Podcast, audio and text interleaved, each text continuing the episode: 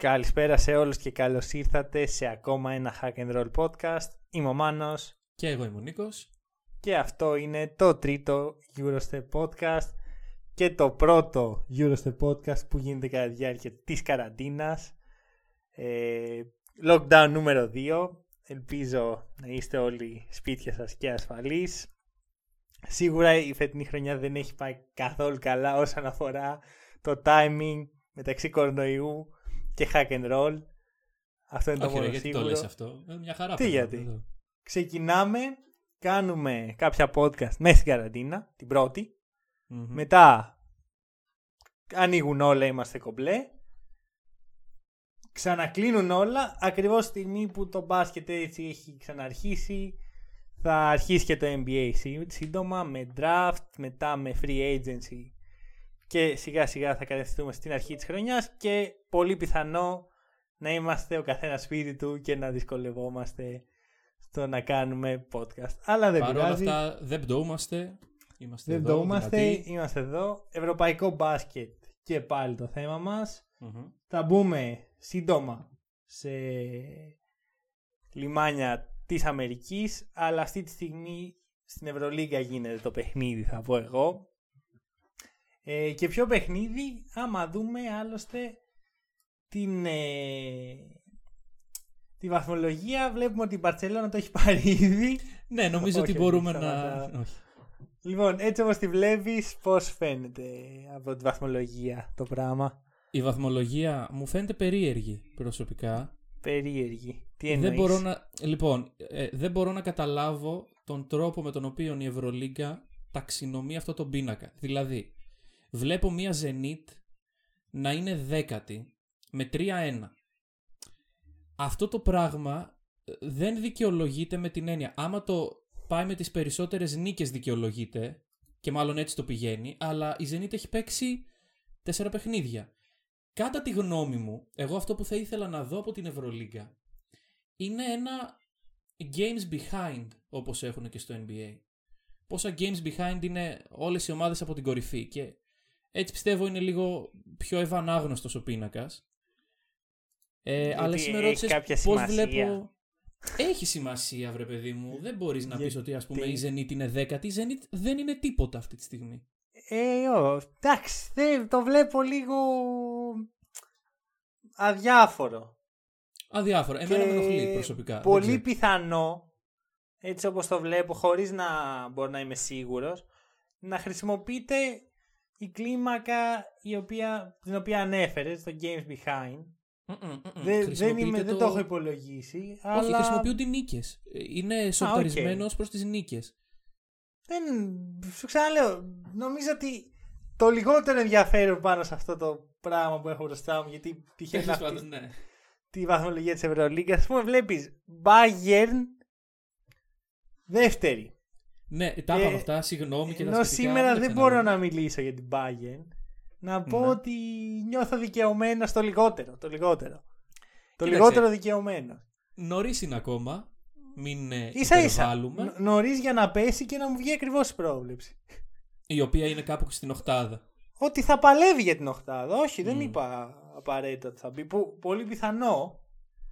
Αλλά Ναι. πιστεύω ότι είναι από τις ομάδες που θα διεκδικήσουν τη θέση τους στα playoffs. Να πούμε ότι αλλάξαμε λίγο το format. Ε, είδαμε ότι οι πέντε ομάδες είναι λίγο πολλές για ένα podcast μίας ώρας και, λίγο- και κάτι παραπάνω γιατί κλέβουμε ένα δεκάλεπτο κάθε Ναι. φορά. Οπότε σήμερα θα έχουμε μόνο 8 ομάδες, 4 και 4 για τον καθένα να αναλύσει και ως συνήθως θα σου δώσω το λόγο για να ξεκινήσεις. Ε, Οκ. Λοιπόν, ε, να ξεκινήσουμε. Από πού να ξεκινήσουμε, Να ξεκινήσουμε από την πρώτη της βαθμολογίας, μιας και είναι πρώτη. Δίκαιο. Δίκαιο μου ακούγεται. Λοιπόν, Μπαρτσελώνα 7-1. Ε, από την τελευταία εβδομάδα που μιλήσαμε, η Μπαρτσελώνα έχει... Δεν ξέρω τι έχουν ε, πάθει αυτοί οι τύποι, αλλά έχει κερδίσει δύο παιχνίδια με διαφορές 36 και 40 πόντων. Μμμ. Ε, εγώ όταν έβλεπα το πρώτο παιχνίδι με την ε, Άλμπα είμαι σε φάση ότι δεν πρέπει να βγάζουμε συμπεράσματα από τέτοια παιχνίδια. Μετά βλέπω και το δεύτερο παιχνίδι με τη Φενέρ και λέω.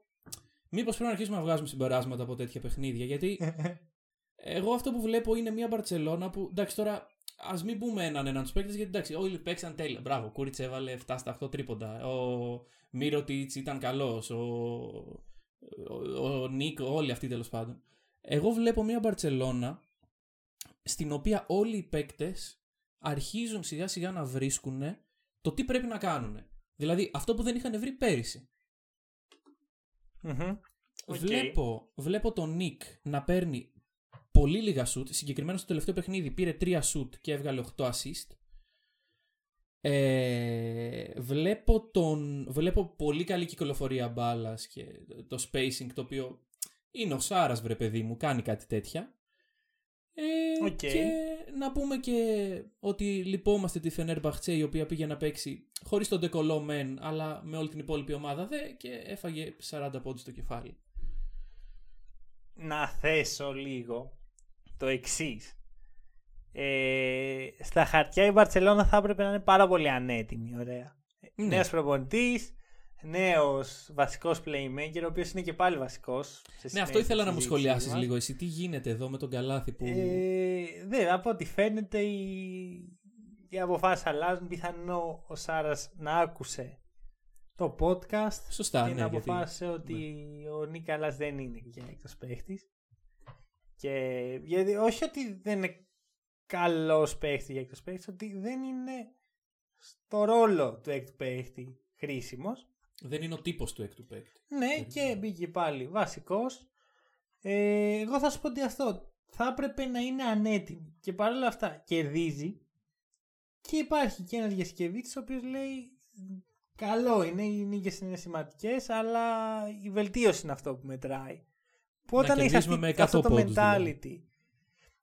η ιδέα δεν είναι με πόσο κερδίζουμε, είναι αλλά πόσο καλό μπάσκετ παίζουμε. Και όταν έχεις αυτό το mentality που είναι το σωστό, ειδικά σε αυτή τη φάση της χρονιάς, να βελτιωθούμε, να γίνουμε καλύτεροι και στην πορεία οι νίκες θα έρθουν. Αν έχουν έρθει ήδη οι νίκες, τότε τι κάνεις; Ποια είναι η βελτίωση; Ε, δεν ξέρω. Ποιο είναι το ταβάνι της ομάδας, ας πούμε; Το NBA. Ναι, μα πραγματικά είναι πολύ καλύτερη η Μπαρσελόνα από ό,τι την περιμέναμε, θεωρώ. Τι- Τουλάχιστον από ό,τι την περίμενα εγώ στην αρχή της χρονιάς. Έτσι Και- όπως το είπες, νόμιζα ότι θα Ναι. ρίξει ότι η Μπαρτσελόνη είναι καλύτερη από τους New York Knicks, ξέρω εγώ. Καλά, αυτό είναι σίγουρο. Ε, Καλά, ναι. Δηλαδή, δεν, δεν νομίζω καν ότι τίθεται ζήτημα, αλλά Μμ. δεν, πραγματικά δεν ξέρω ποιο είναι το ταβάνι αυτής της ομάδας. Ίσως μιλάμε για την καλύτερη ευρωπαϊκή ομάδα στην ιστορία. Μμ. Αυτό Ενδιαφέρουσα θα άποψη. πω τώρα. Βέβαια, αυτό έρχεται κόντρα με την πρόβλεψή μου, αλλά αυτά θα τα πούμε μετά. ε, συνέχισε, πες μου, δώ- δώσε μου λίγο ψωμί ακόμα να, για συζήτηση. Λίγο ψωμί. Λοιπόν, ε, αυτός ο Σμιτς, ο περίεργος παίκτης, ο οποίος τον είδαμε να παίζει ε, λόγω της απουσίας Μύρωτιτς να παίρνει λεπτά και να παίρνει χρόνο και να τα πάει καλά. Μετά τον είδαμε ε, με τον Παναθηναϊκό νομίζω ήταν να τα πάει χάλια. Μετά είδαμε να επιστρέφει ο Μύρωτιτς. Τώρα τον βλέπουμε να είναι πρώτος σε PIR στην ομάδα, να παίζει εκεί πέρα, να, να είναι πλήρως εναρμονισμένος με το υπόλοιπο σύνολο. Ποια είναι η γνώμη σου για Μμμ. αυτόν τον περίεργο κατά με παίκτη; Μ, θα σου πω μόνο ότι αυτό δείχνει πόσο χρήσιμοι είναι τέτοιοι παίχτες σε αυτή τη φάση. Παίχτες οι οποίοι ζουν και πεθαίνουν για το σύστημα της ομάδας. Ναι. Γιατί εντάξει, το, το ατομικό ταλέντο του Roland Smith δεν είναι Ε, ναι. elite επίπεδου. Παρόλα αυτά, μέσα από την τακτική του προσήλωση, γιατί νομίζω ότι αυτό τον κάνει να ξεχωρίζει, Μμμ. εμφανίζεται πάρα πολύ καλός. Και έχει κερδίσει το ρόλο του μέσα στο rotation, ένα πολύ δύσκολο rotation, το οποίο δεν βρίσκει εύκολα ρόλο, εδώ που τα λέμε.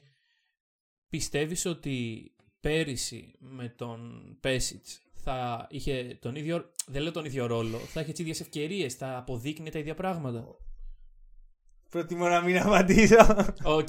Όχι, εντάξει. Ε, ε, εσύ πες μου, εσύ είσαι αναλυτής στη Βαρσελόνα. Θα σου πω, μο- βασικά πριν μου πεις, να σου πω ότι πέρσι ο Σμιτς είχε σύνολο 50 πόντους όλη τη χρονιά στην Ευρωλίγκα. Ναι. Πρόπερση 62.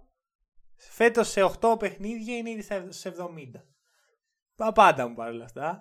Ε, εντάξει, δεν, δεν ξέρω. Δηλαδή, εγώ βλέπω μια Μπαρτσελώνα η οποία βγάζει ωραίο μπάσκετ, υγιεινό μπάσκετ και βρε παιδί μου πέρυσι την Μπαρτσελώνα, εγώ δεν ξέρω και πολλοί άλλος κόσμος την είχε στο μυαλό τους ως ένα συνοθήλευμα καλών παικτών με την, με την καλή έννοια, όσο μπορεί να είναι καλή έννοια του συνοθηλεύματος. Ε, ένα σύνολο τέλος πάντων πολύ καλών ατομικά παικτών οι οποίοι μεταξύ τους δεν μπορούσαν να βρουν τη χημεία που έπρεπε. Είχαμε έναν Μύρωτιτς ο οποίος είχε έρθει από το NBA, είχαμε παίκτες οι οποίοι. Τέλος πάντων, ενώ φέτος βλέπω μια Μπαρσελόνα η οποία έχει σύνορα, έχει προπονητή, έχει σύστημα, έχει αυτό το mentality το οποίο ανέφερες σχετικά με τη βελτίωση. Έχει τέτοια πράγματα. Οπότε εγώ μόνο ικανοποιημένος μπορώ να είμαι μέχρι στιγμής από την εικόνα της Μπαρσελόνα και μόνο θετικά πράγματα έχω να πω για αυτήν. ναι, εμένα με ανησυχεί λίγο, ξέρεις, μήπως ε, το πάρει εύκολα και δεν δούμε ανταγωνιστική διοργάνωση. Κάτι που δεν θέλω να γίνει καθόλου. Ε, δεν σε ανησυχεί το, η πιθανότητα να το πάει έτσι τρένο και στα playoff να πέσει ή στο Final Four να πέσει; Αυτό έχω θα, ξαναδεί θα το τελευταίο έλεγα ε, ενδιαφέρον σαν ιντριγαδόρος που είμαι. Ναι. Ε, θα το πω ενδιαφέρον και μου δίνεις μια ωραία πάσα να πάω τη συζήτηση ένα βήμα παρακάτω, να συνδυάσω με την ομάδα την οποία έχω επιλέξει εγώ για πρώτη ναι. να συζητήσω και είναι η ομάδα που έχω προβλέψει επίσημα ότι θα πάρει τη φετινή Ευρωλίγκα είναι η Τσέσκα Μόσχας την οποία κανονικά δεν θα την ανέφερα. Αλλά. Όπως είχα επιλέξει άλλη ομάδα. Αλλά λίγο το γεγονός ότι η Χίμκι δεν έπαιξε λόγω κρουσ- κρουσμάτων στην Αρμάν. Α, παρεπτόντως να πούμε ότι η προηγούμενη εβδομάδα, όχι αυτή που πέρασε, ήταν η, η πρώτη πλήρης εβδομάδα στην φετινή Ευρωλίγκα ε, Μμμ. μετά την πρώτη. Θα λέγαμε να μην του ματιάσουμε. Ναι, Αλλά- αλλά τους ματιάσαν άλλοι. Ναι, ακριβώς. Ε, λίγο αυτό, λίγο το γεγονός ότι ο, έχουμε beef μέσα στην ομάδα την ίδια και δεν μπορούσα να μην το σχολιάσω. Έκανα αυτά είναι τα έτσι. καλύτερα. Ε, αυτό, αυτό. Έκανε την αλλαγή τελευταία στιγμή και Τσεσκά 2 στα 2. Σχεδόν θα έλεγα πιστικό 2 στα 2 άμα δεν είχε βγάλει τα μάτια της στο τέλος με την Μπασκόνη και να το κερδίσει έτσι στο τσίμα τσίμα στο τέλος το οποιο είναι κάτι που περιμένεις στην αρχή της χρονιάς από τέτοιες ομάδες ειδικά όταν ο καλύτερός τους guard έχει υποπέσει σε πειθαρχικό παράδομα, έχει φάει τιμωρία για να μην παίξει αυτό το παιχνίδι και μέχρι και ο ρόλος του στην ομάδα αυτή τη στιγμή είναι αβέβαιος. Ναι. Και η παρουσία Δηλαδή, του στην ομάδα. Ναι, και μιλάω για τον Mike James, ε, ο οποίος έκανε όλα αυτά που είπα. Ε, να μιλήσω λίγο για τα παιχνίδια έτσι και μετά να πάμε σε αυτό που μας ενδιαφέρει πραγματικά. Ναι, αυτό. Δηλαδή τώρα. Εντάξει, οκ, καλά τα παιχνίδια, αλλά. Ναι. Εντάξει, τελείως. Λοιπόν, Έλα, έλα, ξε- να Θα ξεμπερδεύω. σου πω ότι με τον Παναθηναϊκό αυτό που είδα από την ΤΣΣΚΑ ήταν ναι, το ταβάνι της σε, σε, σε ορισμένα διαστήματα. Έβλεπα κάποια στιγμή τη Τζέσικα που ο- ισοπαίδωνε τον αντίπαλό του όπως συνηθίζουν οι ομάδες ε, του Ιτούδη τα τελευταία χρόνια. Δηλαδή οι ομάδες που φτιάχνει τη Τζέσικα γιατί δεν έχει προπονήσει πάρα πολλές ομάδες στην Ευρώπη. Ε, και με την Πασκόνη ενώ πάλι βλέπαμε αυτό το πράγμα, βλέπαμε έναν απίστευτο χίλιαρ Απίστευτος ο οποίος πραγματικά. Εν τέλει έβαλε 31 πόντους με 7 τρίποντα. Career high και τα δύο στην Ευρωλίγκα. Βλέπουμε αυτά τα πράγματα και παρόλα αυτά η Τσέσκα κάνει και για 3 πόντους γιατί στο τέλος η ομάδα έπαθε μπασκόνια ε, από το παιχνίδι με την Μπαρτσελώνα και πήγε να καταρρεύσει τελικά το κράτησε νίκη για την ρώσικη ομάδα και πάμε στο ζουμί της υπόθεσης. Τι γίνεται με Mike James; Ε, να σχολιάσω πρώτα για τα, αυτά τα πράγματα που δεν μας ενδιαφέρουν και λέγεται αγώνες μπάσκετ. Ε, κοίταξε να δεις. Εγώ αυτό που με προβληματίζει από την Τζέσικα είναι ότι την είδα. Την έχω δει να χάνει διαφορές. Την έχω δει να χάνει διαφορά 15 πόντων από τον Παναθηναϊκό δύο φορές μες στο παιχνίδι. Το οποίο εντάξει, θα δώσουμε credit και στον Παναθηναϊκό, αλλά η Τσέσκα αυτή, η ισοπεδωτική ομάδα του Ιτούδη που αναφέρεις, δεν πρέπει να έχει τέτοια brain cramps μέσα στο παιχνίδι. Ε, και τη βλέπουμε και να χάνει και μια διαφορά ε, ασφαλείας μπορούμε να πούμε σε ένα τέταρτο δεκάλεπτο σε, στα τελευταία λεπτά του τέταρτου δεκαλέπτου. Ε, οπότε αυτό είναι το μόνο μου παράπονο από την Τζέσκα. Το πόσο γρήγορα μπορεί να χάσει μια διαφορά. Το οποίο δεν ξέρω πώς μπορεί να της στοιχήσει. Προς το παρόν δεν της έχει στοιχήσει. Αλλά θα δούμε αυτό. Κοίτα, ίσως το να τη στοιχήσει είναι αυτό που χρειάζεται για να σταματήσει να το κάνει. Πιθανόν, πιθανόν. Ωραία, γιατί οι επίπονες αναμνήσεις είναι πιο έντονες από τις όχι και τόσο επίπονες. Ναι, δηλαδή ισχύει. η ήττα σε ένα παιχνίδι θα ήταν πολύ καλύτερο μάθημα πιστεύω. Αλλά άλλος σε ρώτησα εγώ και πραγματικά τώρα δεν καταλαβαίνω γιατί μου τα λες αυτά. Α, ναι, ωραία. Λες και κάνουμε μπασκετικό podcast εδώ. Ε, Mike James. Ε, κοίταξε. Δεν ξέρω τι έγινε ακριβώς. Ε, η επίσημη ενημέρωση είναι ότι υπήρξε μια αντιπαράθεση των δύο ανδρών στην προπόνηση. Ε, εντάξει, ο Mike James δεν φημίζεται και για την ψυχραιμία του και για το πόσο καλό παιδί είναι γενικότερα. Ε, να σημειωθεί ότι εγώ τον Mike τον ε, θαυμάζω πάρα πολύ σαν μπασκετμπολίστα. Δεν πάω να, τον, να θίξω το, το παιχνίδι του ή whatever. Αλλά ναι, στον Παναθηναϊκό όταν είχε έρθει είχε σπάσει μια τζαμαρία, αν θυμάμαι καλά, και είχε ε, φάει. Α, δε- δεν ήταν τιμωρία από τον Παναθηναϊκό, απλά είχε σπάσει το χέρι του επίσης. Είχε σπάσει το χέρι του, με αποτέλεσμα να μείνει 1,5 μήνα περίπου εκτός. Ναι, ναι, ναι, αυτό προσπαθούσα Το να θυμηθώ. οποίο- Δεν ήταν τιμωρία από τον Παναθηναϊκό, ήταν ο Μάικ που Όχι. είχε σπάσει το χέρι του. Ναι, οκ. Όχι, ο Παναθηναϊκός τότε για μένα έδειξε ότι δεν έχει καμία πρόθεση να τιμωρήσει τον Mike James γιατί Ναι. και δεν τον τιμώρησε με κάποιο τρόπο πρόστιμο ή κάτι τέτοιο και τον κράτησε παρά τον τραυματισμό του το οποίο είναι πολύ επίπονος για μια ομάδα το τρίτο μεγαλύτερο συμβόλαιο του τι- Σίγουρα, ε, το, στο σίγουρα. ρόστερ να ε, κάθε στον πάγκο με δικιά του ευθύνη είναι πολύ κακό bad look και για την ομάδα και για τον παίχτη στην Τσέσκα δεν ξέρουμε τι έγινε πάντως ήδη υπήρξαν κυρώσεις Κοίταξε, και αυτό δείχνει την. Ε, Χωρίς να θέλω να πω ότι ο Παναθηναϊκός ε, Θα το πω ως εξής, ότι ο Παναθηναϊκός δείχνει ότι τότε εξαρτώταν από τον Mike James σε μεγάλο βαθμό, το οποίο δεν είναι κακό. Δεν είναι κακό να εξαρτάσαι από έναν τόσο. Το οποίο Καλά στο το μυαλό μου παίκτη. δεν βγάζει πολύ νόημα, αλλά οκ. Ναι, αλλά η Τσέσκα δείχνει ότι έχει συγκεκριμένα όρια για το τι θεωρείται αποδεκτή συμπεριφορά και τι δεν θεωρείται αποδεκτή συμπεριφορά από έναν μπασκετμπολίστα της και δείχνει ότι δεν διστάζει ακόμα και να απειλήσει τον Mike James με τη μεγαλύτερη κύρωση που μπορεί να του προσφέρει η ομάδα, δηλαδή τη διακοπή του συμβολέου.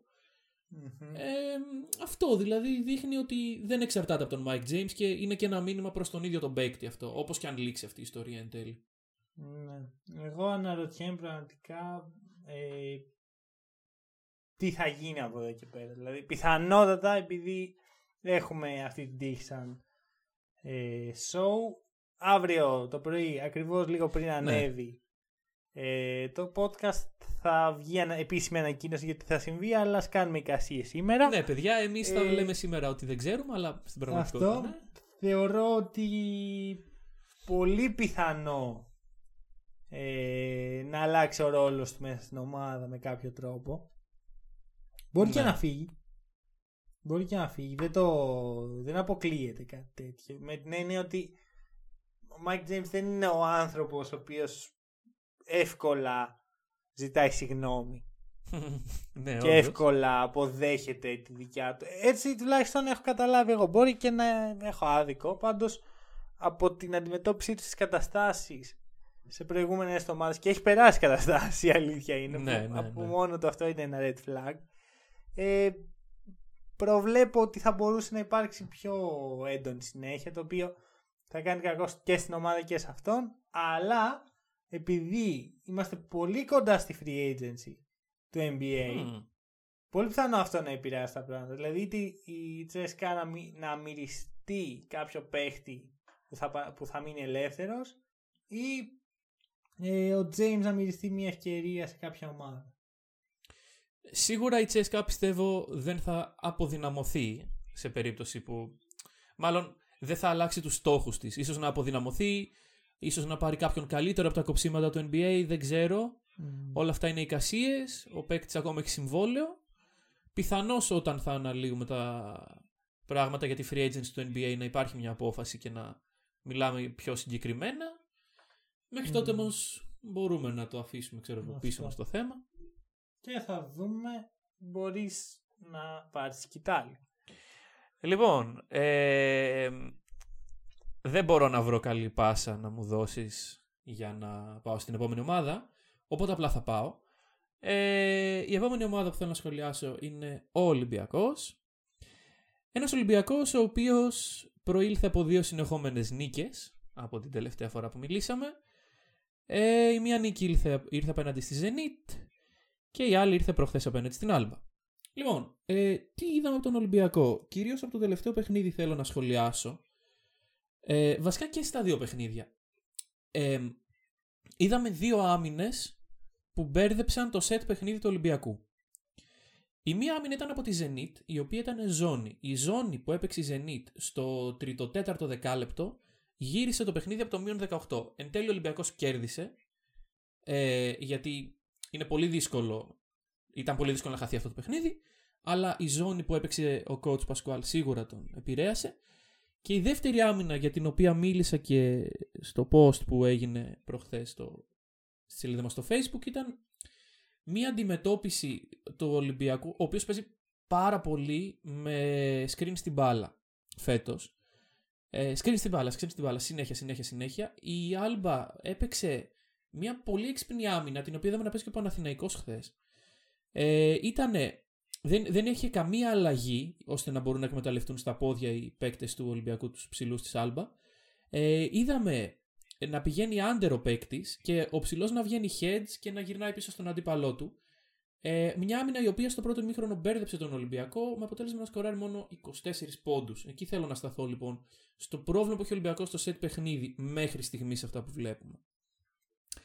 Από την άλλη, παίζει εξαιρετικά στο ανοιχτό γήπεδο. Έχει τον Μακίσικ, ο οποίος είναι εξαιρετικός για αυτή τη δουλειά. Ε, έχει τον Σλούκα, ο οποίος κατεβάζει με πάρα πολύ μεγάλη ταχύτητα την μπάλα και μπορεί να βρει ανέτοιμη μια άμυνα. Τη γνώμη σου, παρακαλώ, πάνω σε αυτά που ανέφερα. Κοίτα, αρχικά θα σου πω ότι μια ομάδα που είναι 2-0 από την τελευταία φορά που μιλήσαμε δεν ε, μου έρχονται στο μυαλό πρώτα αρνητικά πράγματα.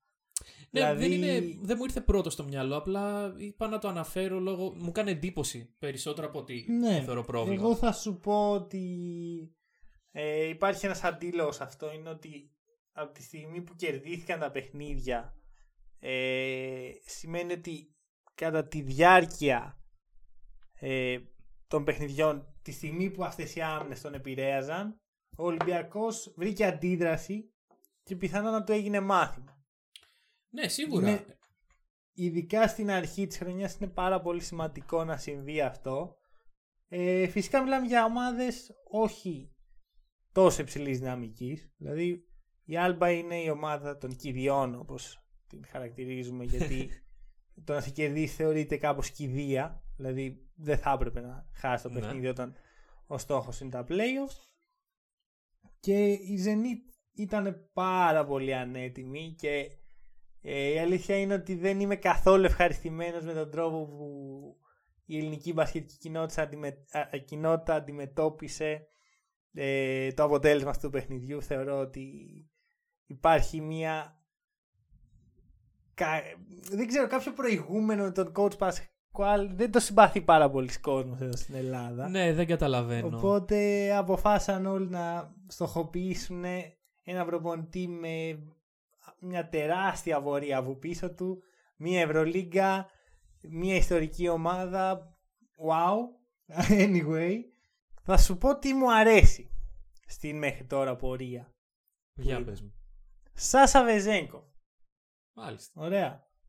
Ε, προχθές δηλαδή την Πέμπτη είχε 11 πόντους, όχι ένας τρομερός απολογισμός, αλλά σε αυτούς του 11 πόντου είχε 2 στα 7 τρίποντα. Το οποίο ακούγεται ένα πολύ κακό ποσοστό, άμα κοιτάξεις αυτά που έβαλε.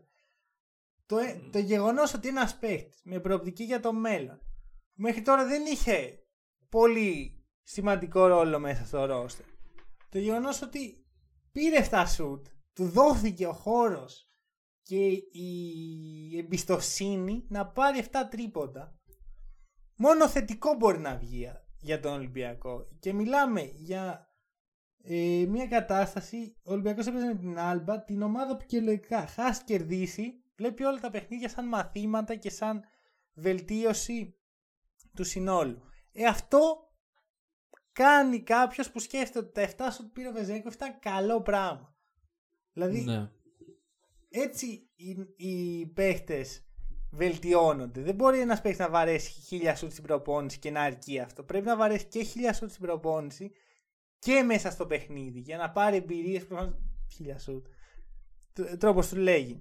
Ναι, ναι, ναι. Για να πάρει τις εμπειρίες, να πάρει την αυτοπεποίθηση, να πάρει το επόμενο σουτ, να το χάσει, να φάει λίγο ξύλο σε εισαγωγικά, να απογοητευτεί έτσι ώστε εν τέλει να βγει καλύτερος από αυτή τη διαδικασία. Για μένα είναι πάρα πολύ σημαντικό αυτό και ισχύει και για τις δύο ελληνικές ομάδες, για πολλούς παίχτες. Κοίταξε, ο, ο Ολυμπιακός ε, δεν είναι μυστικό ότι πρέπει να βρει το επόμενο τεσάρι του. Εγώ πιστεύω ότι ο Βεζέγκοφ μπορεί να είναι αυτό το τεσάρι. Δηλαδή, ε, εκτός από τα σουτ τα οποία όντως του δόθηκαν ευκαιρίες οι οποίες πιθανώς μες στη χρονιά να μην του είχαν ξαναδοθεί. Επίσης δόθηκαν στο Χαραλαμπόπουλο μειωμένες μεν αλλά ευκαιρίες. Ε, γενικά ο Ολυμπιακός και ο coach Μπαρτσόκας με δεδομένο το ότι δεν έχει καταλήξει ακόμα ε, στις ιδανικές πεντάδες και καμία ομάδα δεν έχει καταλήξει ακόμα στις ιδανικές πεντάδες που θέλει να βλέπουμε στο γήπεδο ε, η χρησιμοποίηση του Βεζέγκοφ σε διαφορετικά σχήματα ε, για πολλή ώρα με διαφορετικές αρμοδιότητες με αρμοδιότητες ε, στο χαμηλό post μετά στις γωνίες στις 45 για τρίποντα. Ο- αυτά τα πράγματα μόνο καλό μπορούν να κάνουν στο Βεζέγκοφ και απουσίας ε, εγχώριων διοργανώσεων είναι ο μόνος τρόπος. Συμφωνώ απόλυτα με σένα ότι ε, δεν μπορεί ένας παίκτης μέσα από την προπόνηση να φτάσει σε ένα υψηλό επίπεδο. Πρέπει να Μπορεί αγωνίζεται. μόνο μέσα από Ναι, την- μόνο μέσα από την προπόνηση. Δηλαδή, ας Ναι, αφήσουμε όχι, όλη εντάξει. την προπόνηση να Ε, πάμε να αγωνιστούμε. Οκ, κακό μήνυμα είναι αυτό. Ε, αλλά ναι, ε, ο Βεζένκοφ ε, και δεν είναι ότι ο χρόνος που είναι μέσα στο γήπεδο είναι πρόβλημα για τον Ολυμπιακό και είναι σε φάση ότι εντάξει, πρέπει να βάλουμε και τον Βεζέγκοφ για να πάρει λίγο. Όχι, δεν είναι έτσι. Είναι ότι ο Βεζέγκοφ παίζει πάρα πολύ καλά. Ε, δείχνει να μπαίνει. Δεν ξέρω πόσο εύκολο είναι να μπει στα παπούτσια του Πρίντεζι. Αλλά Δεν και επίσης δεν μου αρέσει να χρειάζεται συγκρίνω κιόλας. παίκτες. Ε, Είναι ο Βεζέγκοφ, ναι. δεν είναι ο καινούριος Πρίντεζης. Μπράβο. αυτό. Ε, Γιατί Δεν δεν χρειάζεται όποιο τεσάρι γίνει στον Ολυμπιακό να είναι ο Σπρίντες και όποιο διάλειμμα Σπανούλης. Δεν- Είναι η Ακριβώς, λάθος λογική ακριβώς. που έχουμε σαν ελληνική κοινότητα που βλέπουμε Ναι. τους παίχτες σαν ε, δεν ξέρω, σαν μηχανές που πρέπει να κάνουν η ίδια δουλειά με την προηγούμενη μηχανή. Ναι, ναι, ναι, Δεν σαν δουλεύει καινούργιες έτσι. version του παλιού μοντέλου, κάπως Ναι, έτσι. αυτό. Όχι. Τέλος πάντων. Κα- ε, Κάτι άλλο; ε, τίποτα, Μακίσικ βασικά. Ε, Μμμ. Όπου ο Μακίσικ πιστεύω ότι έχει τόσο μεγάλο potential. Δηλαδή, ο τύπος ε, δεν είναι σε υψηλό, σε πολύ υψηλό επίπεδο ακόμα λόγω των βιαστικών αποφάσεων που παίρνει πάνω στην, ε, στον ενθουσιασμό του, πάνω στην ενέργειά του, πάνω στο τρέξιμο. Βέβαια αυτό είναι που δίνει παλμό στον φετινό Ολυμπιακό. Ο Μακίσικ να τρέχει, ο Μακίσικ να βγάζει άμυνες, να τρέχει στον ευνηδιασμό, ε, να βγάζει γρήγορες επιθέσεις. Είναι κάτι που μέχρι στιγμής έχει αποβεί σε πολύ καλό για τον Ολυμπιακό η πορεία του Μακίσικ. Ε, προσωπικά θα ήθελα- Προσωπικά να ξέρεις δεν είμαι μεγάλος φαν. Δεν είσαι μεγάλος φαν. Κοίταξε, δεν σου λέω ότι. ε, Σου λέω ότι για αυτό το οποίο κάνει είναι καλός. Πιστεύω Ναι, ότι μπορεί συμφωνώ. να βελτιωθεί παρόλα αυτά. Κοίτα, απλώς θεωρώ ότι έχει πολύ χαμηλό μπασκετικό IQ. Ναι, ναι, ναι. ναι. Ε, πράγμα που για έναν guard στο ευρωπαϊκό μπάσκετ είναι σχεδόν απαγορευτικό. Πιστεύεις θα μπορούσε να βρει σε κάνα δύο χρόνια στο NBA κάποιο συμβόλαιο; Με βάση τα χαρακτηριστικά του σαν παίκτης. Κοίτα, έχει πάρα πολύ δυνατό πρώτο βήμα, το οποίο είναι και το trademark move του θα έλεγα. Είναι αυτό που Ναι. τον έχει κάνει να φτάσει ως εδώ. Ε, δεν έχει shoot. Τουλάχιστον shoot με τα standard του NBA. Και- Γιατί είναι πολύ διαφορετικά τα standard που έχουμε στην Ευρώπη με τις προσπάθειες που παίρνουν οι παίχτες, με τους χώρους που έχουν και με τις ε, συνθήκες που δημιουργούνται μέσα από τα συστήματα σε σχέση με το NBA. Δεν έχει το σουτ που χρειάζεται στην Αμερική και δεν θεωρώ αυτό ότι έχει κάποιο μπασκετικό IQ το οποίο να μπορέσει να αξιοποιήσει αυτά τα τρομερά χαρακτηριστικά που έχει. Οπότε η απάντησή μου είναι όχι. Μακάρι, γιατί είναι μεγάλη υπόθεση να βγω λάθος, αλλά δεν ε, βλέπω πώς... Δεν, δεν το βλέπω σαν game changer, να σου το πω έτσι. Ναι, Ε, ναι, είναι ναι, ότι οκ. δεν μπαίνεις στο magic stick στην ομάδα σου για να σου αλλάξει όλη την εικόνα που είχες μέχρι τώρα. Όχι, όχι. Ο Μακίσικ είναι ένας role player και πιστεύω θα συνεχίσει να είναι. Ο οποίος όμως είναι ένα άπειρα valuable asset για μια ομάδα, ειδικά όπως ο Ολυμπιακός. Μπορεί, μπορεί. Εγώ στο δικό μου μπάσκετ ας πούμε δεν, ε, δεν θα είχε θέση, αλλά υπάρχουν πολύ διαφορετικοί τρόποι να προσεγγίσεις κάποιο το θέμα. Ναι. Δεν, κακός παίκτης δεν είναι. Εμένα Καλά, δεν μου εντάξει. αρέσουν τα χαρακτηριστικά του. Τόσο απλό. Ωραία, υποκειμενικά τα κριτήρια. Αυτό Ε, ακριβώς. Προχωράμε λοιπόν. Να πάρω την μπάσα εγώ. Να πάρεις την πάσα. Και να... Ωραία. Ε, Μπασκόνια. Μπασκόνια. Μπασκόνια. Πάμε στην χώρα των Βάσκων. Πάμε σε μια ομάδα που τόσο πολύ με πληγώνει. γιατί, γιατί, λοιπόν, ε, για Μπασκόνια έχω να πω διάφορα. Το κύριο είναι ότι η εικόνα δεν είναι καλή. Σίγουρα όχι. Αυτή τη στιγμή το, το ρεκόρ της ομάδας είναι 2-4. Δύο ήττες, τέσσερις νίκες. Υπάρχει... Ανάποδο. Όχι, συγγνώμη, ναι. Δύο. Μα, το ανάποδο θα ήθελα να είναι βασικά. ναι, ναι, ναι. Ο Μανώλης μιλάει Δεν- μέσα από Μέσα από την καρδιά του, μου. ναι. Κοίτα, αρχικά έχω μεγάλη συμπάθεια για ομάδες με μπασκετική κουλτούρα σαν της Μπασκόνια. Μμμ. Ε, και συγχρόνως για την μοναδική ισπανική ομάδα που δεν είναι ένας παγκόσμιος κολοσσός του marketing όπως η Real και η Barcelona. Ναι, από αυτές που είναι Ε, στην EuroLeague εννοείς. Α, ναι, και συγχρόνως έχω πολύ συμπάθεια στον Ρόκας Γκεντράιτης, ένα παίχτη που πραγματικά άμα ποτέ γινόμουν προπονητής θα τον ήθελα για superstar. Ε, ο οποίος έχει πέσει λίγο στατιστικά τις τελευταίες αγωνιστικές πιστεύω λόγω της προσαρμογής των Ναι. αντιπάλων πάνω του. Ε, υπάρχουν δύο point guard πολύ αξιόλογοι. Πιέρια Χένρι, Λούκα Βιλτόζα και για να πάω και πιο ειδικά να μην γενικολογώ Πασκόνια σε αυτές τις δύο ήττες που έκανε τις τελευταίες δύο εβδομάδες έδειξε πολύ άσχημα στοιχεία ειδικά στο γεγονός ότι έχασε από την Ασβέλ. Μμμ. δεν δε, δε γυρνάς από αυτό δηλαδή είναι ήττα που δεν θες να κάνεις σαν ομάδα της Ευρωλίγκας θεωρώ. Ειδικά όταν στοχεύεις πάλι στα playoffs. Όπως λέγαμε πριν για τον Ολυμπιακό δεν θες να χάσεις από το Βιλερμπάν είναι μια αδύναμη ομάδα όχι πολύ ταλέντο ε, Και ήταν και ανέτοιμη βασικά. ε, εντάξει είχε παίξει ένα παιχνίδι με Δεν την έβρε παιδί μου, αλλά. Ζαλγκύρης σίγουρα όχι όσο ανέτοιμοι ήταν ε, με τους Λιθουανούς πάντως δεν μπορώ να δηλώσω καθόλου ικανοποιημένος με τον προπονητή Δούσκο Ιβάνοβιτς κάναμε το αστείο όταν η Βασκόνια κέρδισε την Ισπανική Λίγκα πέρσι ότι έκανε χάρη στην Μπαρτσελώνα Ναι, ναι. ε, που για αυτό το λόγο απολύθηκε ο Πέσης και συγχρόνως έκανε κακό στον εαυτό της γιατί θα παραμείνει προπονητής ο Ιβάνοβιτς. Ε, θέλω να μου πεις τη γνώμη σου πάνω στον κύριο. Ε, η γνώμη μου πάνω στον κύριο, εντάξει. Τα έχουμε ξαναπεί για τον Ιβάνοβιτς. Δεν Μμμ. είναι ο προπονητής που θα ήθελα στην ομάδα μου. Ε, εντάξει, έχει μια φιλοσοφία δικιά του η οποία είναι σκληράδα στην προπόνηση και πολύ σκληράδα στην προπόνηση το οποίο μπορεί να... Και στο γήπεδο.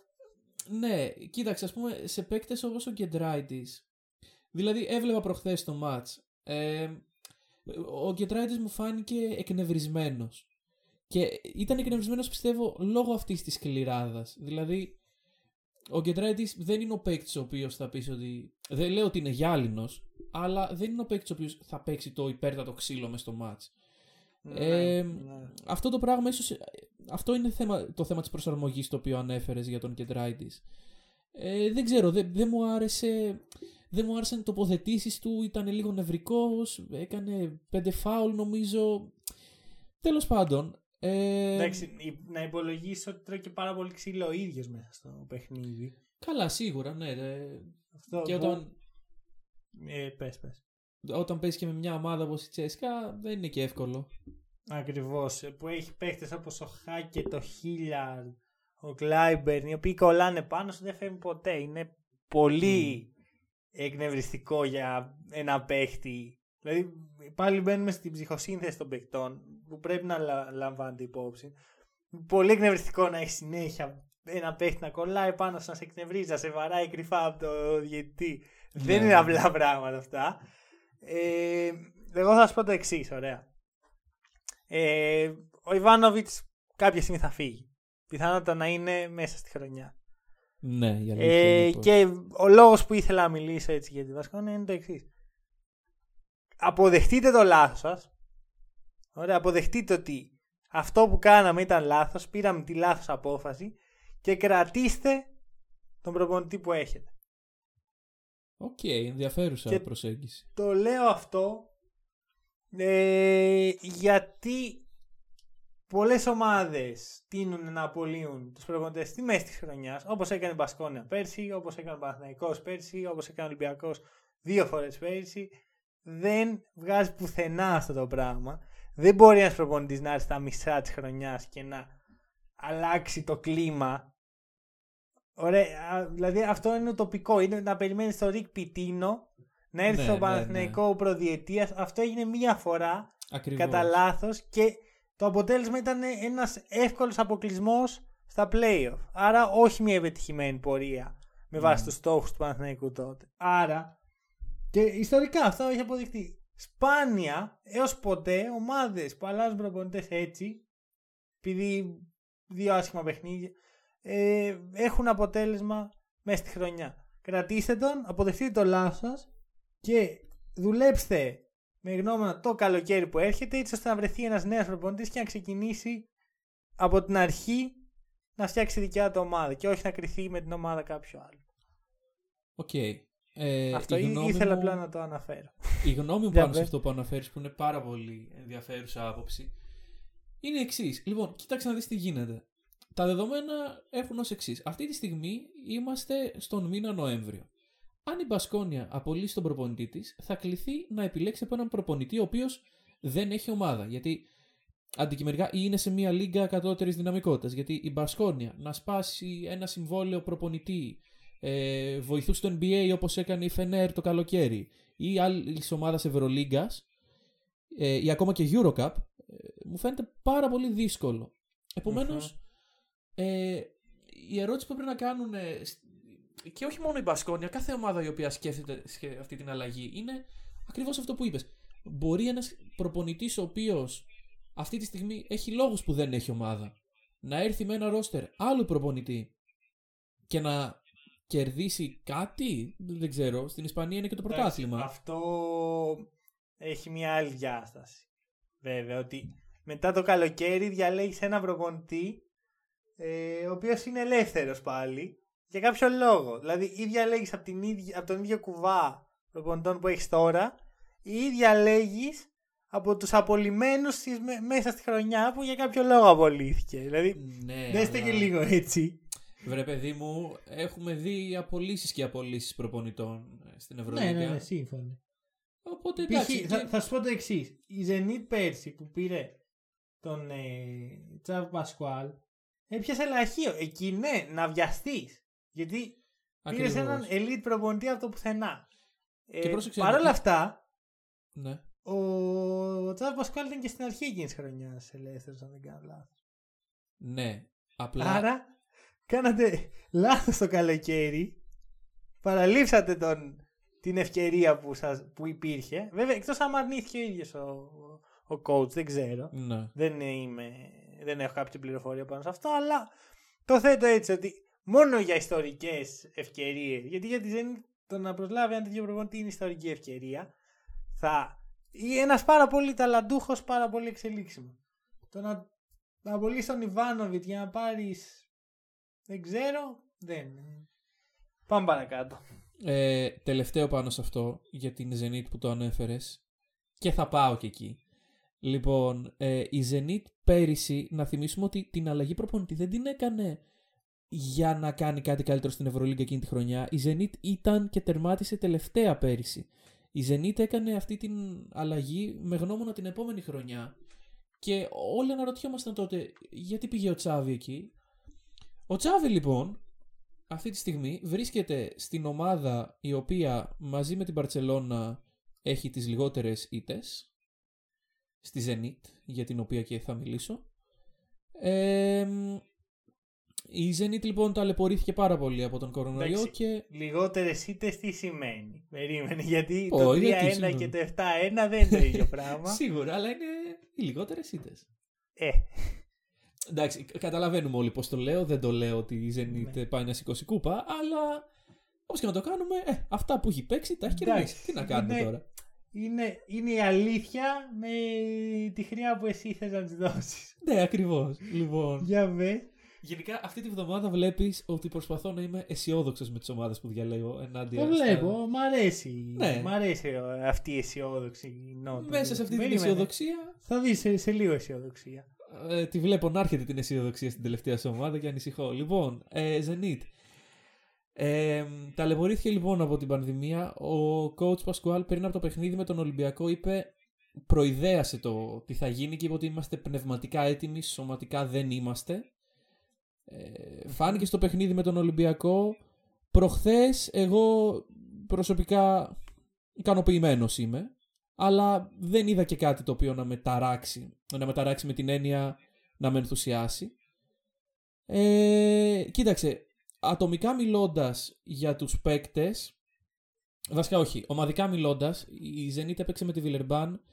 Η Villeurbanne είχε combined ranking παικτών, PIR combined, άθροισμα του PIR όλων των παικτών της, 39. Μάλιστα. Δεν μπορείς να χάσεις από αυτή την ομάδα, συγγνώμη. Σύμφωνα. Ε, εγώ αυτό το οποίο με προβληματίζει αυτή τη στιγμή στη Zenit ε, είναι η λίγη δημιουργία που υπάρχει. Αν βγάλουμε τον Πάγκος, ο οποίος στο δημιουργικό κομμάτι τα πάει καλά, ε, Μμμ. έχουμε ε, πολύ χαμηλό assist turnover ratio. Με τον Ολυμπιακό είχε 17 assist για 16 λάθη. Χθες είχε 13 assist για 16 λάθη. Και επαναλαμβάνω με μια ομάδα η οποία είχε combined ranking 19 απέναντι, ε, 39 απέναντί της. ναι, ναι. Ε, ατομικά ε, βλέπω παίκτες οι οποίοι ε, περιμέναμε. Βλέπω τον Πάγκος ο οποίος ε, αν εξαιρέσουμε το κομμάτι του σκοραρίσματος σε αυτό που ξέρει να κάνει το κάνει καλά. Βλέπουμε τον Πόηθρες, βλέπουμε τον Ποτίνκα ο οποίος ξεχώρισε χθες. Μμμ. Ε, αυτά γενικά βλέπω μια ομάδα η οποία έχει τους παίκτες για να διεκδικήσει, απλά θέλει ακόμα δουλειά. Ωραία. Κοίτα, εγώ συμφωνώ ότι υπάρχει μια σοβαρή έλλειψη δημιουργίας. Δηλαδή, Kevin Πάγκος έχει το 1 τρίτο των assist της ομάδας συνολικά και δεύτερος ε, σε assist με τρεις σχεδόν κατά μέσο όρο είναι ο Πονίτκα που δεν είναι point guard, δεν είναι playmaker, δεν είναι τίποτα τέτοιο. Ναι. Δηλαδή, όταν δεν είναι κανένας από τους δύο στο γήπεδο υπάρχει ένα ζήτημα. Πιθανό να έχουν κάτι στο νου τους οι Ρώσοι ε, για κάποια προσθήκη. Πιθανό, δεν ξέρω.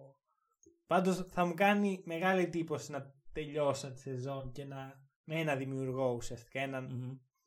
ε, παραδοσιακό δημιουργό και τίποτα άλλο πέρα από τον Πονίτικα.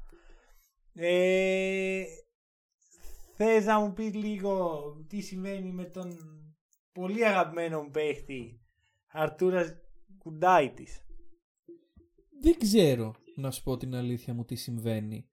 Ε, Καλά δεν λεπτά- ε, Καλά δεν πάει. Λεπτά προσπαθώ να θυμηθώ γιατί δεν θυμάμαι. Λεπτά που αγωνίστηκε.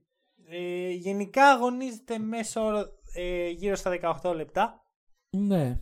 Ε, τα ποσοστά του είναι πολύ άσχημα. Μμμ. 41% στο δι, στα δίποντα, χωρίς τρίποντα Ναι, σε ναι. προσπάθειες και μόλις 2,7 rebound για ένα παίχτη ο οποίος πριν προδιετίας φαινόταν ασταμάτητος με την Αρμάνη Ναι. και δεν ξέρω αν ο τραυματισμός που είχε, γιατί είχε ένα πολύ σοβαρό τραυματισμό, είναι καταδικαστικός για την καριέρα αυτού του απίστευτα ταλαντούχου ψηλού. Πραγματικά θα με στεναχωρήσει πάρα πολύ άμα συνειδητοποιήσω ότι α, that's it, ας πούμε, για τον παίχτη, ότι δεν θα φτάσει ποτέ το επίπεδο που μπορούσε να φτάσει. Αλλά στους ψηλούς τραυματισμοί είναι πιο έντονοι. Ναι, ναι. ναι. Ε, διαχρονικά φαίνεται αυτό και πιθανό ένα ακόμα θύμα αυτής της ε, κατάρας. Παύλα ευχής γιατί δεν είναι συνηθισμένο να έχει, να έχει σε ένα τέτοιο κορμί. Να είναι ο Κουντάιτης, ελπίζω πως όχι. Δεν ξέρω. Μακάρι το παιδί να ξεπεράσει το, ε, ο- ε, τον τρόπο με τον οποίο ε, πατάει στο γήπεδο. Να βελτιωθεί, να δούμε και σίγουρα θα δούμε μια άλλη ζενίτα άμα δούμε έναν dominant ε, Γκουντάιτης όπως έχουμε δει τα τελευταία Εντάξει, είναι χρόνια. απαραίτητο. Ναι, Μα ναι, ναι. είναι ε, σχεδιασμένη γύρω του η ομάδα με μια έννοια. Δεν Ναι. υπάρχει ε, ε, άλλος ψηλός με τα χαρακτηριστικά του στο ρόστερ. Ωραία, λοιπόν, ε, αφήνουμε τη Zenit και προχωράμε στην επόμενη σου επιλογή. Ε, είναι η Ισπανική επίσης όπως η Βασκόνια, Real, Οκ. η οποία μάλλον την κηδεύσαμε νωρίς. Ναι, ναι, ναι, όντως. Ναι.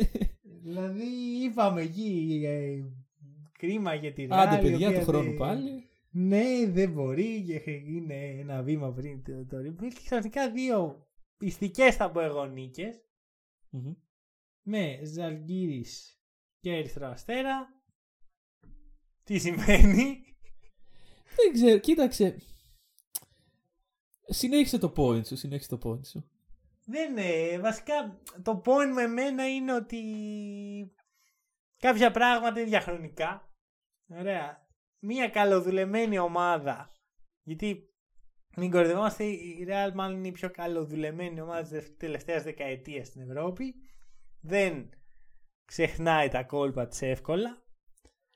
Παρόλα αυτά, έρχεται η free agency του NBA και ο superstar βασικός της point guard πιθανό να χαιρετήσει ο Φακούντο Καμπάτσο και τότε με νέο point guard το οποίο θα βρει στην αγορά πιθανότατα και πιθανό και ένα πεντάρι θα πρέπει να πορευτεί.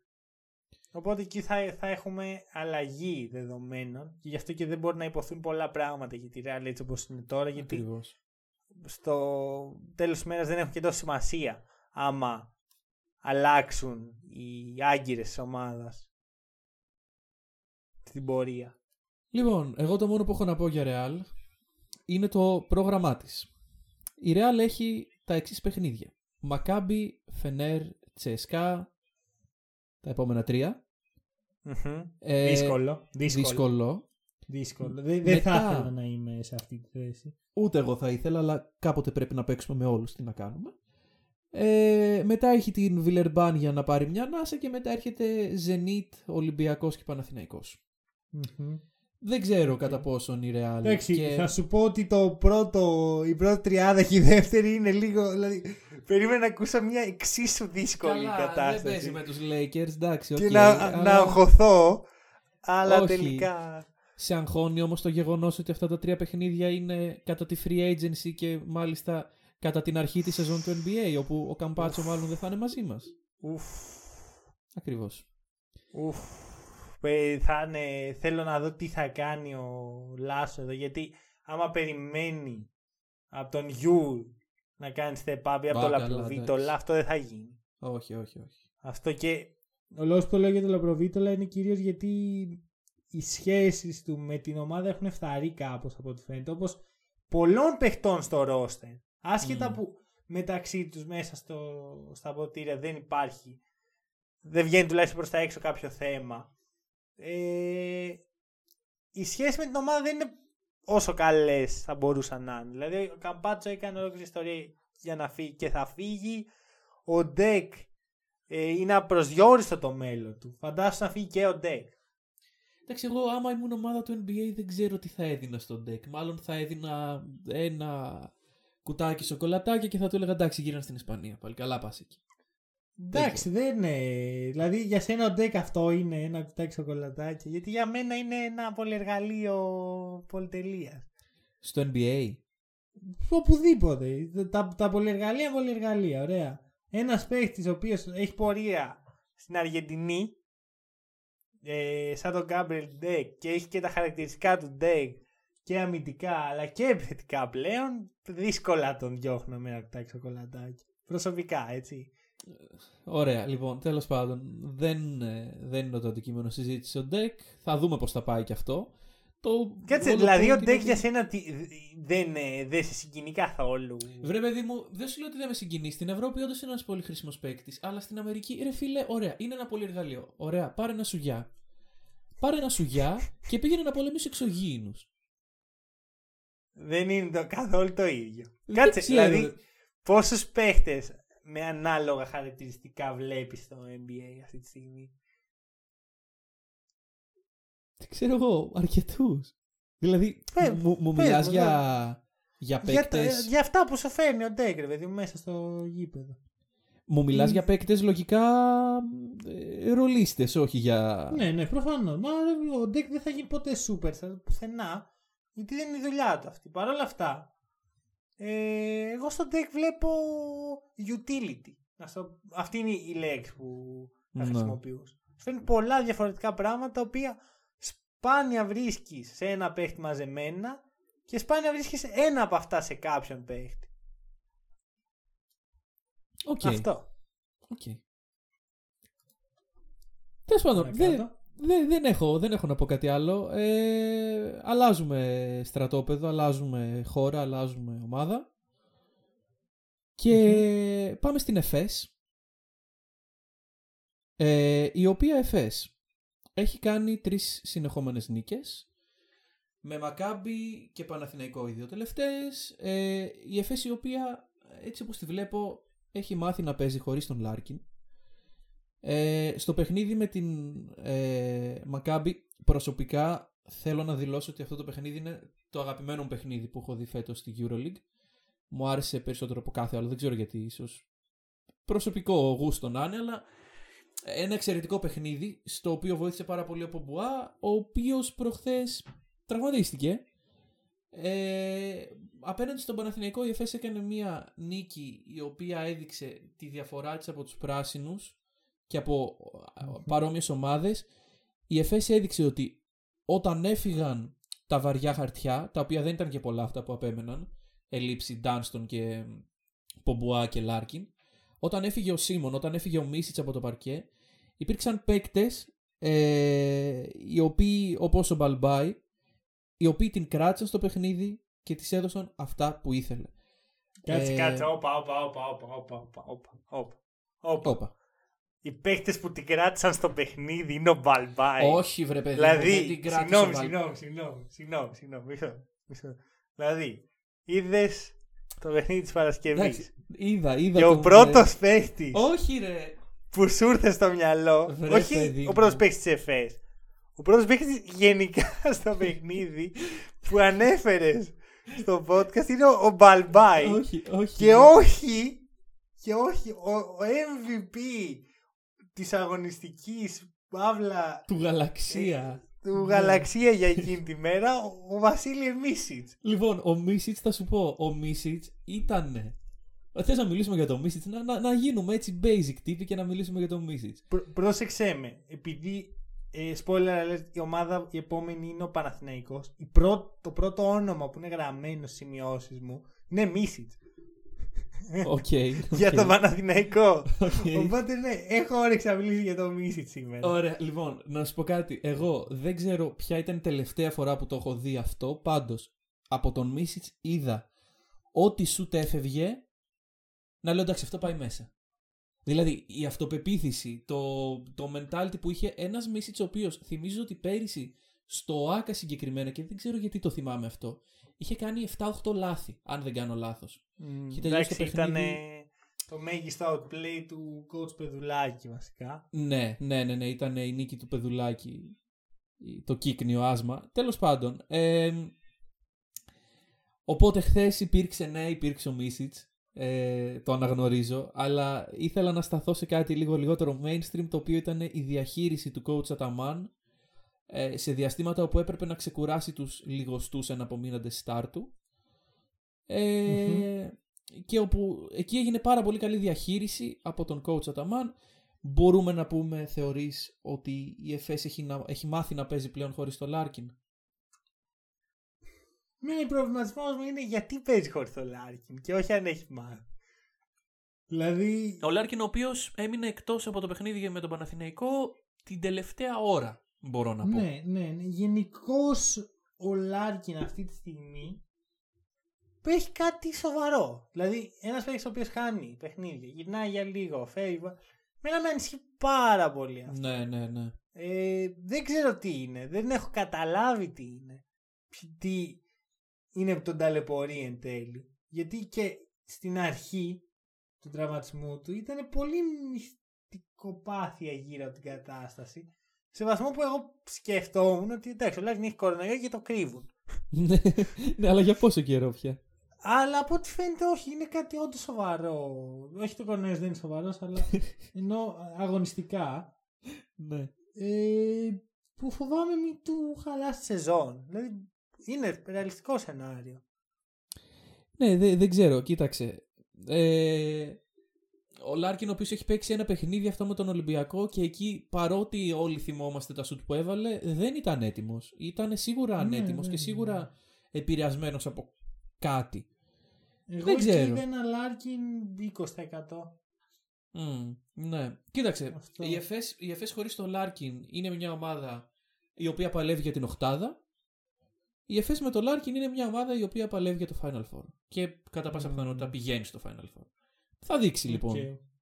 Okay. Καλά, παλεύει για την οχτάδα. Εγώ αυτά που είδα χθες από το Μίσιτ, μόνος του μπορεί να παλεύει. Ναι, βρε παιδί μου, μόνος του πάλεψε χθες. Μεθαύριο επειδή και η συζήτηση έτσι όσο θα μεταφερθεί στο Παναθηναϊκό εκεί θα πάει. Ωραία. Θα σου πω το εξής. Ε, εγώ γενικά γουστάρω πάρα πολύ ε, τους scoring guards, okay. Όπως είναι ο Λάρκιν, ο James, ο Wilbekin που ξανά και ξανά ε, εξυμνώ.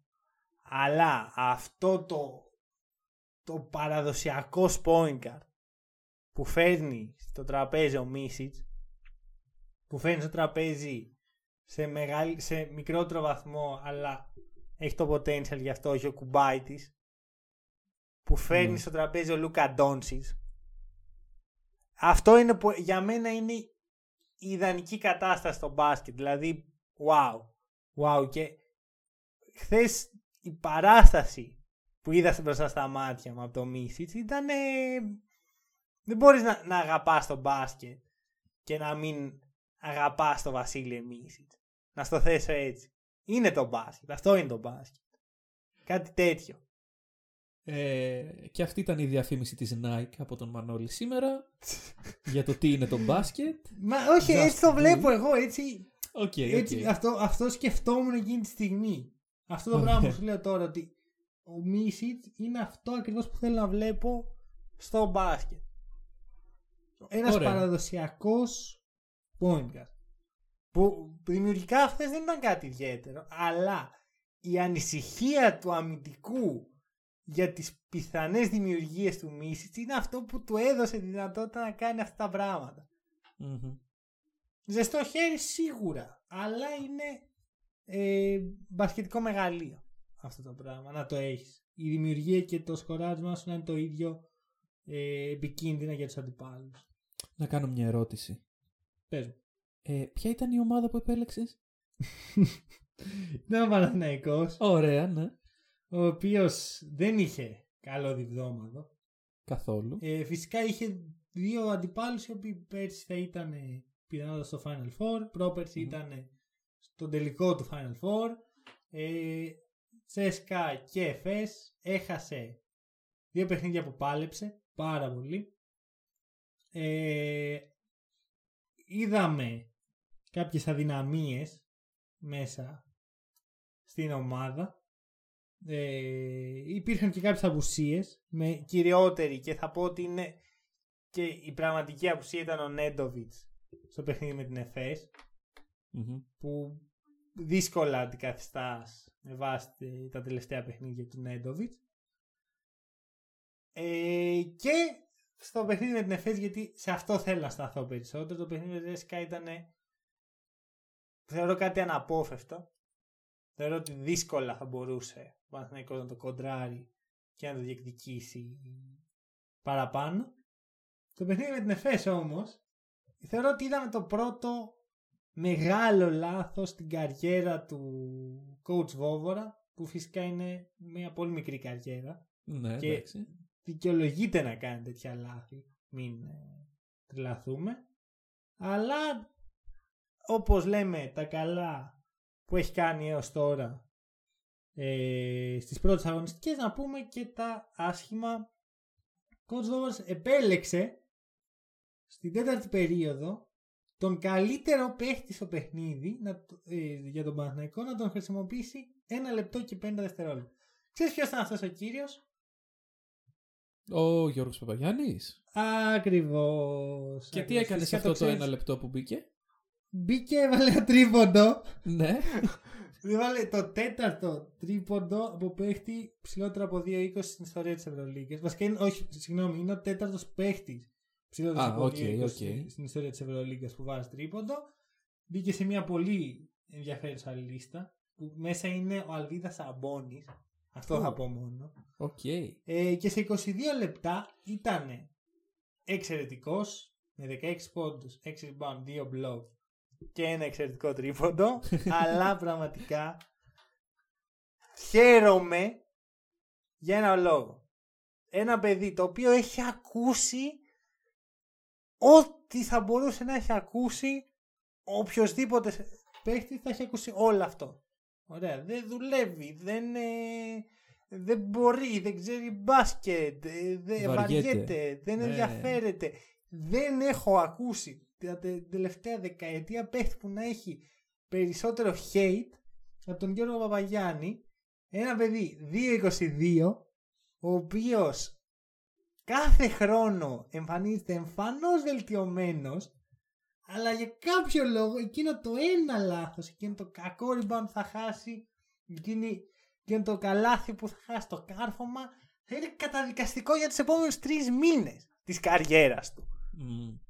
Δηλαδή για- αυτό είναι λοιπόν το ελληνικό μπάσκετ. Ένα παιδί 23 χρονών που έχει όλο το μέλλον μπροστά του, που είναι το δεύτερο μεγαλύτερο ατόφιο ταλέντο μετά το Γιάννη Αντιτοκούμπο στην χώρα μας, καθημερινά να το δικάζουμε στο ίντερνετ επειδή δεν πήρε το rebound έτσι όπως πιστεύουν αυτοί ότι θα μπορούσε να το πάρει. Πώς περιμένουμε λοιπόν το ελληνικό μπάσκετ να προοδεύσει όταν αυτή είναι η αντιμετώπιση μας απέναντι σε αυτά τα παιδιά. Όταν αντί να τα στηρίζουμε και να κάνουμε υπομονή και να δούμε τον Παπαγιάννη χρόνο με το χρόνο να εξελίσσεται, η αντιμετώπιση μας είναι να τους βρίζουμε καθημερινά και να τους βγάζουμε ε, κακοπαίχτες. Τελείωσες. Τελείωσα. Ωραία. Ε, Πραγματικά και αυτό ο Παπαγιάννης είναι αφορμή γιατί είναι το πιο έντονο αλλά ναι. με πολλά άτομα γίνεται αυτό. Σαν Σαβεζέγκοφ. Δεν ήταν πάντα ο παίχτης που θα εξυμνούσαν οι οπαδοί της ομάδας. Και συνή- Ήταν κάποτε στον Άρη εξαιρετικός, μετά στην Παρτσελώνα υπήρχαν, δεν μας νοιάζει γιατί είναι στην Παρτσελώνα, μόλις έρθει στις ελληνικές ομάδες να του ασκήσουμε καθημερινή κριτική. Όχι ρε παιδιά, αφήστε τα παιδιά να δουλέψουν. Δώστε τους ευκαιρίες. Πάρε μια Δεν, δεν ανάσα. καταλαβαίνω πώς την έχουμε δει σε αυτό το πράγμα. Πάρε μια ανάσα γιατί παίζει να έχεις να αναπνεύσεις εδώ και τρία λεπτά. λοιπόν, ε, να πω κι εγώ που, εντάξει, ε, αυτά που λες είναι απολύτως σωστά. Δηλαδή, δεν έχω δει εγώ σε, άλλο, σε άλλες καταστάσεις να αντιμετωπίζονται έτσι άτομα, ειδικά όπως ο Παπαγιάννης. Ε, μία μικρή, ένα μικρό αστερίσκο πάνω σε αυτό που πες για τον ε, coach Βόβορα για τη χρησιμοποίηση του Παπαγιάννη στο τέλος του δεκάλεπτο. Ε, δεν είναι και πολύ μυστικό το γεγονός ότι ο Παπαγιάννης, τουλάχιστον πέρυσι, έχει μιλήσει και ο Πιτίνο γι' αυτό, ε, η φυσική του κατάσταση δεν ήταν και πάρα πολύ καλή, οπότε έχουν γίνει ερωτήσεις στον Πιτίνο, μα γιατί δεν έβαλε τον Παπαγιάννη, και απάντησε ο ίδιος μου έχει ζητήσει αλλαγή.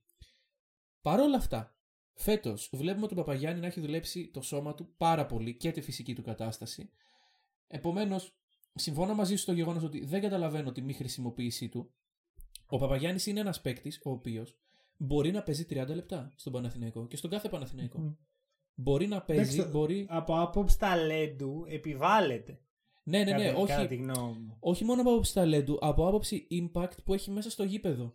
Γιατί ε, το ένα συνδυάζεται με το άλλο, αλλά δεν είναι απαραίτητο. Δηλαδή, άμα δω εγώ τα νούμερα του Παπαγιάννη, ε, όντας ένας εξωτερικός παρατηρητής, χωρίς να ξέρω το ταλέντο του, χωρίς να ξέρω τον παίκτη, θα δω τα νούμερα στο χθεσινό παιχνίδι και θα πω: Ωραία, αυτός ο παίκτης, όσο έπαιζε, είχε impact στην ομάδα του.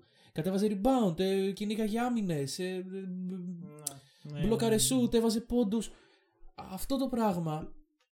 Ε, εγώ πιστεύω ότι όσο περνάει ο καιρός και μακάρι αυτό να είναι ένα λάθος μέσα από το οποίο θα μάθει και ο coach Βόβορας και όλος ο Παναθηναϊκός το πώς πρέπει να αντιμετωπίζει τον Παπαγιάννη.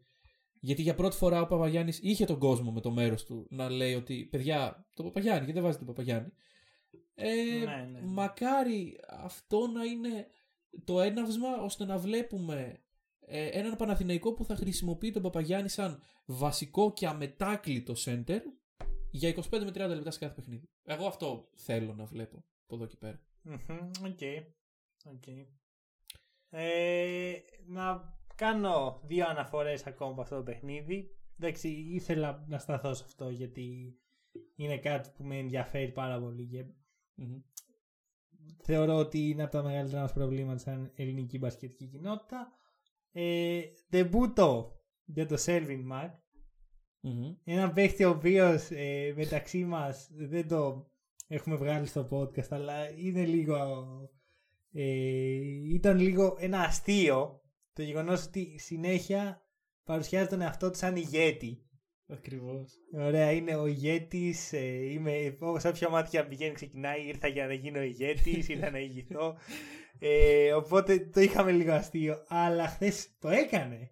Το έκανε. Ήτανε ηγέτη του Παναθηναϊκού. Δεν- Είναι αστείο το γεγονός είναι τόσο σίγουρος όπου και να πάει γι' αυτό. Κοίτα, Παρότι είναι δεν το έχει αστείο για αποδείξει εμάς. ποτέ. Είναι αστείο για εμάς γιατί ε, η, η, η είδηση αυτή είχε έρθει από την Αρμάνη όταν, όταν είχε ανακοινωθεί από την Αρμάνη. Ο Μακ βγήκε και είπε την ίδια δήλωση που έκανε και χθες για τον Παναθηναϊκό ότι ήρθα για να ηγηθώ. Όπως έχω κάνει σε όλη μου την καριέρα. Ακριβώς. Κοιτάζοντας εμείς οι δύο λοιπόν την καριέρα του Σέλβιν Μακ, δεν μπορούσαμε να βρούμε αυτή την ομάδα την οποία πήρε από το χέρι και ηγήθηκε. Οπότε, Εντάξει. ναι, ίσως αυτή η ομάδα να είναι ο Παναθηναϊκός. Για να δούμε. Κοίτα, 18 πόντους. Και το σημαντικότερο, κατά τη γνώμη μου, είναι ότι δεν ήταν μέσα στο παρκέ πρόβλημα αμυντικά. Ναι. Επιτέλους. Δηλαδή αυτό που κάθε, κάθε χρόνο ο Παναθηναϊκός πρέπει να έχει, όχι κάθε χρόνο, κάθε στιγμή στο παρκέ πρέπει να έχει τουλάχιστον ένα παίχτη ο οποίος αποτελεί πρόβλημα για την αμυντική του λειτουργία, δεν το έχω καταλάβει ποτέ. ναι, ναι, ναι. Ε, είδαμε κάποιες πεντάδες που δεν ίσχυε αυτό και εντυπωσιάστηκα, δεν το περίμενα. ε, θε- θέλω να δω κι άλλα, αλλά ένας παίχτης που μάλλον το οφείλουμε. Μία συγγνώμη, άμα συνεχίσει έτσι. Καλά, καλά. Το- Στο επόμενο, μην τα. Άμα συνεχίσει έτσι, άμα Άμα συνεχίσει έτσι. λέω. Ναι, ναι, ναι. Άμα συνεχίσει έτσι, είναι ο Άρον White, ο οποίος χθες ήταν ακριβώς αυτό που πρέπει να είναι για τον Παναθηναϊκό. Βασικά ήταν πολλά παραπάνω εδώ που τα λέμε, γιατί κάλυψε Μμμ. το κενό του ανέτοιμου ε, Μπεντίλ. Έπαιξε το δεύτερο περισσότερο χρόνο μέσα στο παρκέ. Είχε 8 rebounds, είχε 11 πόντους, ήταν aggressive. Μμμ. Εγώ σου λέω, το βλέπω, συγγνώμη, νούμερο 2 σε OK, Eurostep OK. να έρχεται. Εντάξει. Θα, θα δείξει ε, στο επόμενο Eurostep. Εγώ αυτό που θέλω να πω για τον Mac, εκτός από το ότι είναι ηγέτης, είναι το γεγονός ότι είδα έναν παίκτη ο οποίος στα επιθετικά συστήματα της ομάδας, γιατί μιλάμε για έναν παίκτη ο οποίος είναι λιγότερο από εβδομάδα με τον Παναθηναϊκό, στα επιθετικά συστήματα της ομάδας έδειχνε να μπορεί να συμμετάσχει. Αυτό Ναι. είναι μισή ε, ε, ευθύνη δικιά του, μισή του Βόβορα. το γεγονός ότι κατάφερε να τον εντάξει. Ε, δηλαδή είδαμε να παίρνει ε, δύο ελεύθερα σουτ. Βγήκε ένα σύστημα στο Mac να πάρει δύο ελεύθερα σουτ. Ε, είδαμε Ναι, ναι, ναι. να, να μην σταματάει η μπάλα. Μία-δύο φορές το είδαμε να σταματάει η μπάλα και είναι απόλυτα λογικό. Αλλά είδαμε γενικότερα μια μπάλα να κυλάει, έναν Mac να, είναι, να έχει προσαρμοστεί. Θα δούμε τώρα. Ενδιαφέρον. Θα Ενδιαφέρον. Ε, θα συζητήσουμε νομίζω την επόμενη εβδομάδα κατευθείαν Ναι. και πάλι με ένα περισσότερο παιχνίδι θα είμαστε λίγο πιο σοφοί.